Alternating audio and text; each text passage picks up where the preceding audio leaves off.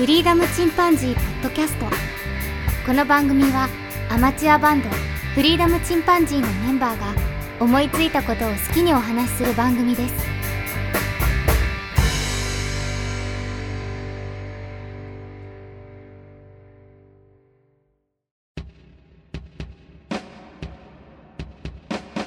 さあ始まりました、フリーダムチンパンジーの佐藤です。12月になりましたね。いよいよ最後の月となりました。皆様いかがお過ごしでしょうか。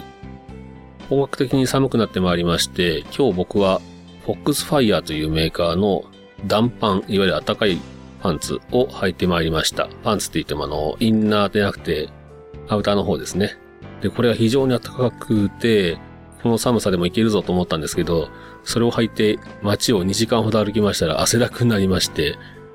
まだちょっと早かったかなという感じでした。さすが22,000円の暖パンだけあるなと、効果だけはしっかり感じましたね。実は買ってから履いて出たのは今日が初めてでした。12月の末頃にまた家族というか妻はついてこないんですけど、長男と次男と3人で真冬のキャンプをしに行こうというふうに思ってますので、そのために購入したんですけど、早速効果は、実証されましたね。キャンプに行くのがとても楽しみです。それでは11月にいただきましたお便りをご紹介したいと思います。まずサリさんからいただきました。186回お便り会、400回超えおめでとうございます。今回は前回シャドーバンの時の分まで皆さんがサリばっかりうるさいなと思うのではと心配になるほど紹介していただいて申し訳ないです。汗読んでもらっただけでありがたいのです。これからも楽しみですというふうにいただきました。ありがとうございます。こちらこそシャドーバンで読めなかったものが読めるようになりましたので、まとめて読まさせていただきました。お便りというのは基本的にすごく労力がいるもので、だというのは僕も分かってます。僕もいろんな番組を聞いてますが、聞いてすぐにお便りすればいいんですけど、思ったことを後でお便りしようなんて思ってもすぐ忘れちゃうんですよね。それをお便り送っていただけるというのはとても嬉しいです。そのおかげで、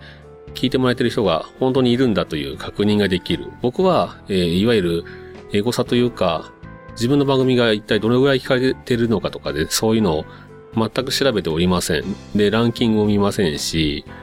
再生数も全く見ないので、もし一人でもおかしくないですよね。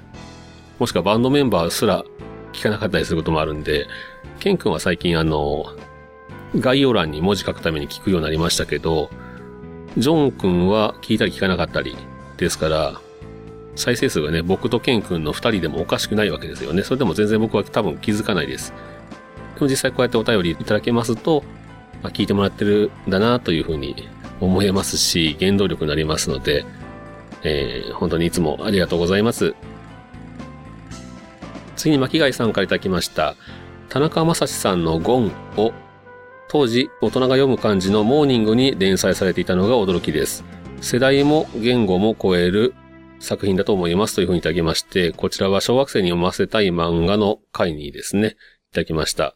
田中正史さんのゴン、読んだことないんですけど、調べてみましたらすごく緻密な絵で、イメージとちょっと違いましたね。すごく、職人気質な絵でした。で、どこで読めるのかなと思ったら、まだ、ネット上では読めないようですね。いろんな漫画アプリが今ありますけど、そこでも読めない。それから、漫画をメルカリで売ってたんですけど、全巻揃って10何巻かあるんですけど、8,000円とかすごくプレミアがついてましたね。なので、多分、他に読むとこがないので、値段が上がっちゃってるみたいです。古本屋でもし見つけたらちょっとまた読んでみたいなというふうに思いますね。巻貝さんありがとうございます。次に鳥広さんからいただきました。桜餅と睡眠の会ですね。桜餅とアイマスクがまさかつながり、雑談の楽しいのはこういうところですね。道明寺じゃない方にもお寺の名前がついていたのを知りませんでした。サランラップがなかった時代の葉っぱ活用メニューが桜以外にもたくさんあって、文化が残っているうちにお取り寄せしたくなりますというふうにいただきました。いろんなもので巻いてますよね。いわゆる柏餅の柏の葉っぱとか、それから昆布締めなんかも昆布で巻いてますよね。押し寿司も何か謎の透明の何なんでしょうね、サバの表面にある透明の何かフィルムのようなものがありますが、あれは旨味とかそういうものなんでしょうか。謎のコーティングがされているようなイメージがあります。岡山だと、新見市という山の中の町があるんですけども、こちらの押し寿司がとても美味しいですね。うちの父は魚嫌いのくせになぜかサバ寿司だけは好きで、よく押し寿司をね、買ってきてました。それは本当に、僕も生臭い魚嫌いなんですけど、美味しく食べましたね。こういう文化というのは、食べる人がいなくなっちゃうと消えちゃいますからね、やっぱり食べれるうちに食べたいなというふうに思いますね。鳥平さんありがとうございます。次に、でっかいのもみたいの3世さんからいただきました。金色のガッシュマジおすすめ。Kindle ならアンリミテッドで9巻までロハ。それ以外も1巻330円とお財布にも優しめというふうにいただきました。僕はこれ読んだことありますね。僕はどこで読んだのかな？4つぐらい漫画アプリを入れてるんですけど、その中のどれかで全巻無料で読むことができました。毎日1話ずつとか2話ずつぐらいね、ちょこちょこ読んでいったんですけど、確かに金色のガッシュは子供にはおすすめできますね。過激なエロもないですし、友情とかいうのもありますからね。うん。いいとこついてきましたね。でっかいのもみたいの3世さんありがとうございます。次にめめこさんからいただきました。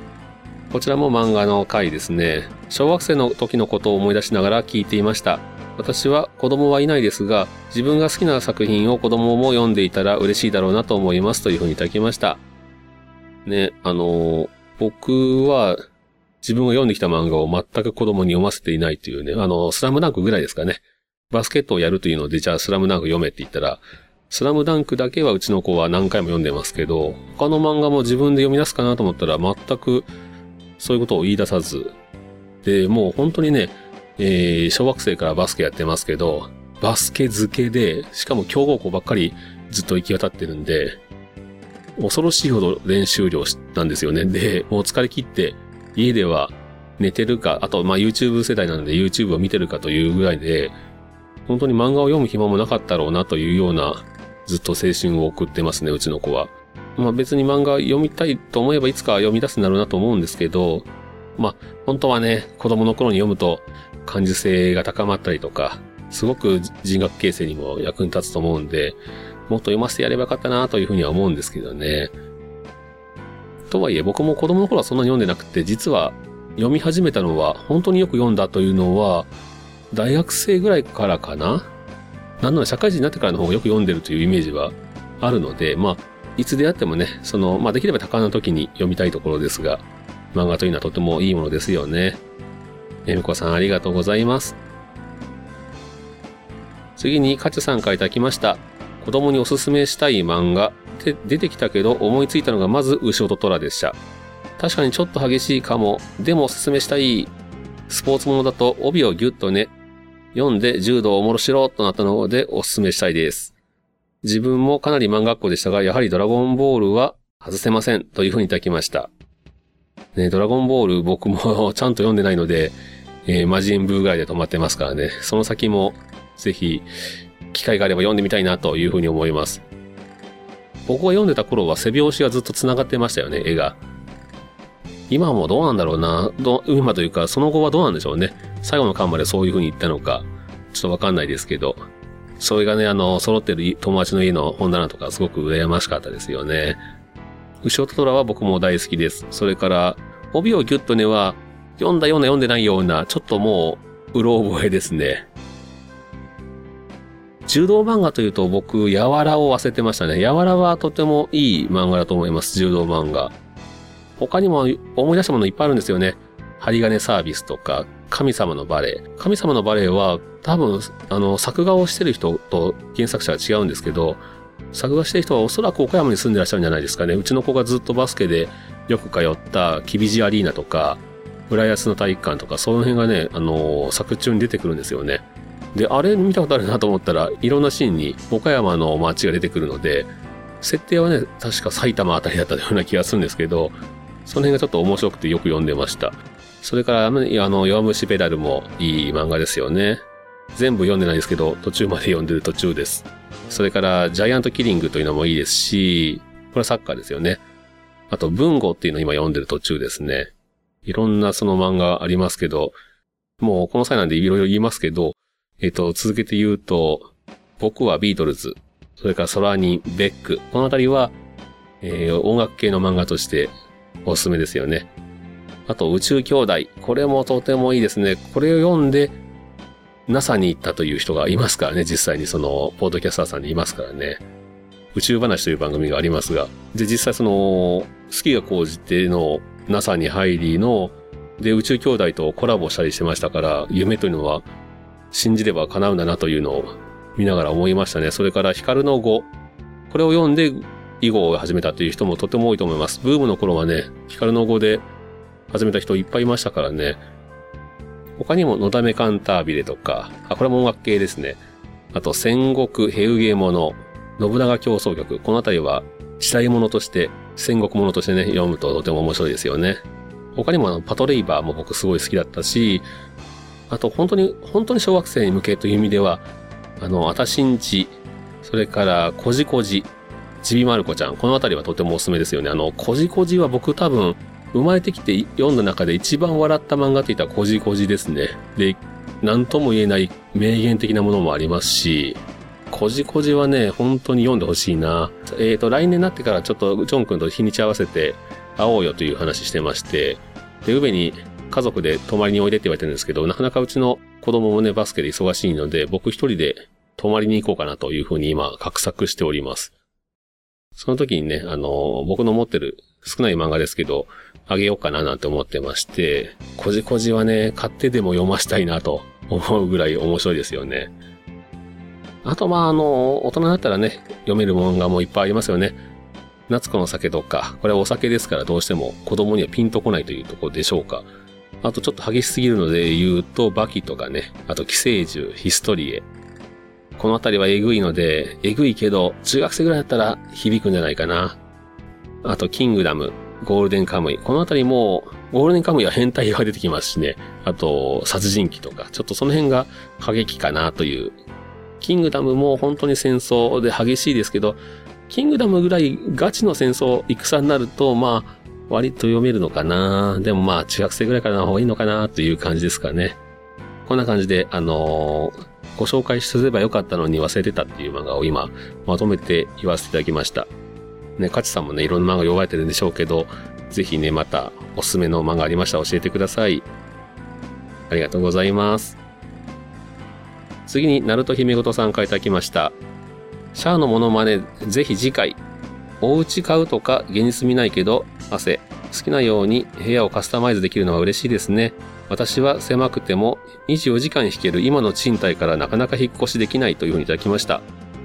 すごい。まあ、音楽家専用のお部屋なんでしょうね。24時間ピアノが弾ける。ね。まあ、プロの方ですから、そういう部屋を借りないといけないでしょうけど、そういう部屋って、きっと、物件も少ないし、かなり賃料も高いんじゃないですかね。で、またビータといった形で、本当に日本全国、それから世界中を旅して回ってらっしゃいますから、家にいないということもとても多いでしょうね。そういう意味では、ね、かなり、日割りで言うとなかなか金額なのかもしれませんが、音楽家さんの家ってのはとても難しいんでしょうね。まあいつかぜひ、鳴門姫ことさんのご自宅をね、建てられたら、とってもいいお家になるんじゃないかなというふうに想像されますね。鳴門姫さんありがとうございます。次に人さんからいただきました1103ですね。ログ1103という番組の人さんですね。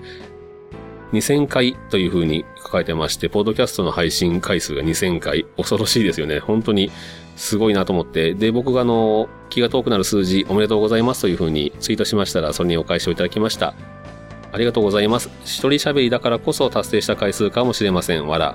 フリチンさんは3名での収録。僕も過去に3名体制ありましたが、集合、スカイプ、編集等々、本当大変でした。笑。これからもずっと続けてくださいねというふうに逆に励ましていただきました。ありがとうございます。ね、2000回か。ちょっと、2000回気が遠くなりますね。本当にレジェンド級のポッドキャスターさんですからね、ぜひ見習って続くものなら続けてみたいなというふうに思います。なかなかね、いろんな事情がありますからね、ポッドキャスト終わるときには終わっちゃうと思うんですけど、なかなか約束はできないんですけどね、続けるって本当すごいですよね。皆さんありがとうございます。次に田村和明さんからいただきました。田村和明さんは、あべこべコンビのクリエイティブトークという番組をされていますけれども、こちらのね、ハッシュタグを僕、いろいろ案を出させてもらいましたが、それについて、番組でもお話ししていただきました。それに対して僕がお便りやハッシュタグをすると、やっぱり聞くのがより楽しくなりますというふうに、コメントしましたら、田村さんからも、ですよね、またご感想お待ちしてます。フリチンの方にもまたお邪魔しますねというふうにいただきました。ね、配信された番組とても面白く聞かせていただいております。本当にプロのね、世界のお話っていうのは、自分の知らない世界ですので、とても興味深く聞かせていただいてますね。で、僕はデザインというのは結構好きなのは好きです。と言っても、自分の目の届く範囲しか、というかね、僕は工業デザイナーがとても好きなので、あと建築家とか、そういうデザイナーに関しては少しだけ知ってるんですけど、他のいわゆるウェブ系のデザイナーさんとかね、そういうのは世界も知らないし、有名な方というのもあんまり知らないですしね、その辺は、とても聞いてて楽しいですね。で、あ、この人もウェブデザイナーだったのかっていうふうに逆に思った人もいますね。佐藤柏さんとか、あの辺もね、とても有名な方ですけど、佐藤つながりで知ってるだけなんですけどね。その辺もね、またお話ししてもらえたら嬉しいなというふうに思います。田村さんありがとうございます。次にサイさんからいただきました。189回。勉強会ですね。なるほど。私も終わりのない勉強をしていますが、それだけにダラダラしがちでしたが、そんな風にすればいいなというのがいくつかありましたというふうにいただきました。すごい。終わりのない勉強ってとても大変ですよね。そういうものもありますよね。終わりのない勉強。それから資格として手に入らない勉強とか。もう言ってしまえば人生そのものが勉強なのかもしれませんけど、高校生までは本当に勉強っていうのは、しろしろとずっと言われるんですよね。で、大学入ったら急に言われない。こっからはもう、したいやつがしろよという話ですから、勉強しろなんて言わないですよね。したくない人はどうぞ ご退場くださいという世界ですので、で、社会に入ったらもういいのかと思いきや、社会に入ってからの方が勉強なんですよね。まあ、その業界の勉強、それから、本当に勉強し続けてる人間だけがついていけてる世界もありますよね。僕の友達なんかも、プログラマーやってますけど、本当にプログラムの言語というのもどんどん進化していってますし、それこそ Android が出てきてすぐに友達は Android を覚えて、で、Android 系のアプリのその制作もできるとか、で、そういった腕を磨いて今は結構大きい会社に入ってますけど、ソニーとかね、いろんな会社を渡り歩いて今の会社に行き着きましたが、そんなこともありますからね、本当に勉強できるやつはすごいなと思います。僕もある意味では、得意だった仕事から不得意な工場の現場に入り、で、そこで勉強したけど、やっぱり不得意なことってね、勉強してもあんましうまくならないんですよね。で、今ようやく自分のまた得意な仕事について、もう苦なく勉強できるというか、今では不損ですけど僕がエースというか、一番うまく処理できるという自信があったりするぐらいなので、やっぱり好きなことって大事ですよね。で、勉強するって大事だなというふうに思いました。サイさんありがとうございます。サイさんも頑張ってくださいね、勉強。次にハリート立体刺繍作家さんからいただきました。じゃがらじのハリートさんですね。デスノート以降、お子さんが読める漫画少なくなりましたよね。あ、その通りですね。チェンソーマン推しの子は良いのかとなります。笑。サッカー漫画ならデイズ、読みやすい気も。ガンバフライハイ懐かしい。アニメ見てた気がします。昔の漫画、年末年始用に集めてますというふうにいただきました。あ、僕もデイズ好きですよ。デイズは良かったな。サッカー漫画ですけどね、とても爽やかな。で、いわゆる本当に少年漫画という感じですね。で、しっかり努力しますし、デイズはお子さんにはおすすめですよね。それからチェンソーマン、面白いですよね。チェンソーマンも面白いし、推しの子なんていうのは、ね、予想外のドロドロというか、むちゃくちゃな話ですよね。面白いですけどね。なかなか子供さんに本当に読ませていいのっていうような内容ですよね。本当にデスノート以降ですよね。より過激になったというか、境目がなくなった感じはしますよね。でも、空人を書いた浅野稲夫さんも、まあ、他の作品結構えぐいのが多いですから、で、空人の時は一作でもいいから自分の作品の中で少年少女が読めるものを作ろうというものを作ったそうです。だからいろんな作家さんいらっしゃいますけど、そういう漫画やっぱり作ってほしいなというふうに思いますよね。で、空にを読んだ上で、おやすみぷんぷんを読んでいただくという感じがいいんじゃないかなというふうに思いました。有戸さんもね、ぜひ、僕がさっき挙げた漫画も面白いので、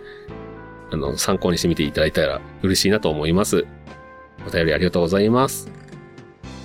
次にトリフィロさんからいただきました。ケンさんおすすめのガンバフライハイは、うちにも全巻あります。おお、すごい。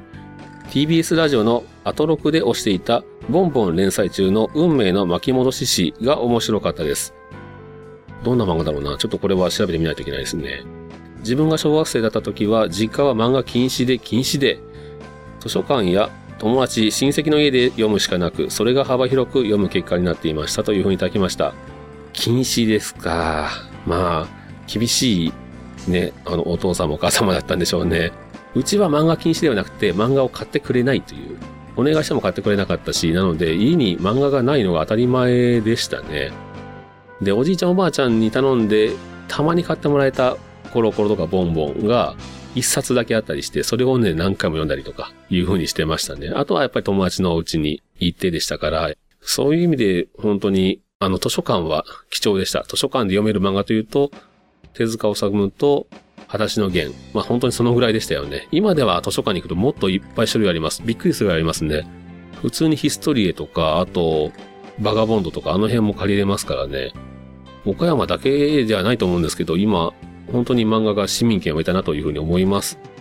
運命の巻き戻し誌もちょっとまた調べてみたいですね。鳥平さんありがとうございます。次に田村和明さんからいただきました。目的を達成するための目標をいくつか立ててクリアしていく。これをすごい意識しながら今仕事してる。学び方ってすごい大事。佐藤さん試験お疲れ様でしたというふうにいただきました。こちらはひろしのおすすめ勉強会ですね。おかげさまで、合格通知は届いております。もう絶対合格してるのは自信があったんですけど、100点か、100点じゃないかというのが五分五分でしたね。一問だけちょっとあやふやなとこあって、50% の確率で100点だと思うんですけど、ちょっとその辺はまだ結果はわからないとこです。まあ、といっても、合格通知はもう来たので、1月頃にね、また、防災士の証明書とかいうのも来るらしいんで、まあ、それで届きましたらね、防災士、ひろしの防災のお話というのをちょっとやっていこうかななんていうふうに思っております。番組をね、一つ立ち上げてやろうかぐらいに思いましたけど、すごく大変なので、やっぱりやめとこうかというふうに思いまして。で、僕のね、ポッドキャストを聞いてくださる方たちが本当に、いろんなね、自然災害ありますけど、どんな災害でもね、ぜひ命を落とさないような形でいてほしいなというふうに思いまして、まあ、その辺をね、またお話ししてみたいなというふうに思っております。民間資格ですけどね、まあ、勉強するきっかけにもなりましたので、やってみてよかったですね。次は、もうちょっと国家資格とかで、役に立つものを取ってみようかなというふうに思っております。田村さんありがとうございます。次に肉じゃがを家庭料理にできない肉じゃがさんからいただきました。入眠用に聞いています。めっちゃ脳内ドラマが繰り広げられています。わら。安眠できちゃうというふうにいただきました。こちらはポモドーロ用ノイズライブ45分間という分ですね。ありがとうございます。これは僕が実際に勉強しているとき、防災士の勉強しているときにライブが始まったんで、これはと思って、本物のライブをね、撮ってやろうというので、で、録音ボタンを押してまた勉強し続けて、で、まあ、ちょうど1時間ぐらい撮ったところで切ったんですけど、で、それを脳編集で45分と25分に分けて、上げさせてもらいました。なので、本当に僕が勉強している時間の音ですね。で、一軒家なんですけど、2階で録音してるんで、で、近くの駐車場の車の音とかね、ピッピーなんて言って、鍵が開く音とか実は入っちゃってるんですよね。その辺を後から聞いて気づいたんですけど、まあ、それも含めてね、ちょっと楽しんでいただければな、というふうに思います。で、安眠できちゃうというふうにいただきましたけど、実際ね、僕も眠れない時はこれを聞くと割と寝れるので、皆さんおすすめですね。雷雨が苦手という人は別ですけど、なんて言うんでしょう、実際に雷雨が鳴ってるわけじゃないですから、安心して聞いていただいて、雷が落ちないですからね。自然の鼓動というのを聞きながら、寝ていただければいいなというふうに思います。ニック・ジャガーさん、ありがとうございます。次に、めむこさんからいただきました。ポモドーロという言葉を見て、トマトのパスタを思い浮かべたので、ポモドーロテクニックとはと思って調べたら時間管理の方法なんですね。眠るとき雷雨の音を聞いて寝落ちしましたといういただきました。こちらでもめめこさんも寝てしまいましたか。意外と女性受けのする音声でしたかね。い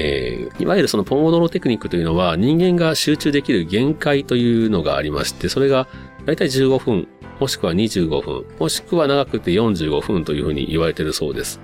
僕は実際には45分以上集中し始めるとできたんですけど、あんまりやると疲れちゃいますしね。なんで自分が知らないうちにパフォーマンスが下がっている可能性もあるので、集中していても25分、それから45分ぐらいやったら、25分の場合5分間休憩、45分やった場合は15分休憩なんていうのを取っていただいて、で、また集中していただくと、よりその、質のいい集中で勉強ができるというふうに言われてるんですよね。それがポモドロテクニックなんですけど、だから、まあ、いわゆるタイヤマンとしてこのノイズをね、流していただいて、音が聞いたところでね、勉強を切り上げていただいて、休憩していただいたなというふうに思うんですけど、勉強以外にもね、こうやって入眠用にも使っていただけますので、どんどん使ってやってください。眠れないな今日という時はね、かけていただければいいなというふうに思います。めめこさんありがとうございます。11月にいただきましたお便りは以上になります。先月もたくさんの方に聞いていただきまして、こうやってお便りをいただきまして、とても嬉しいですね。本格的に寒くなってきますから、ぜひ皆さん風邪など召されませんように、暖かくしてお過ごしください。それではまた、さようなら。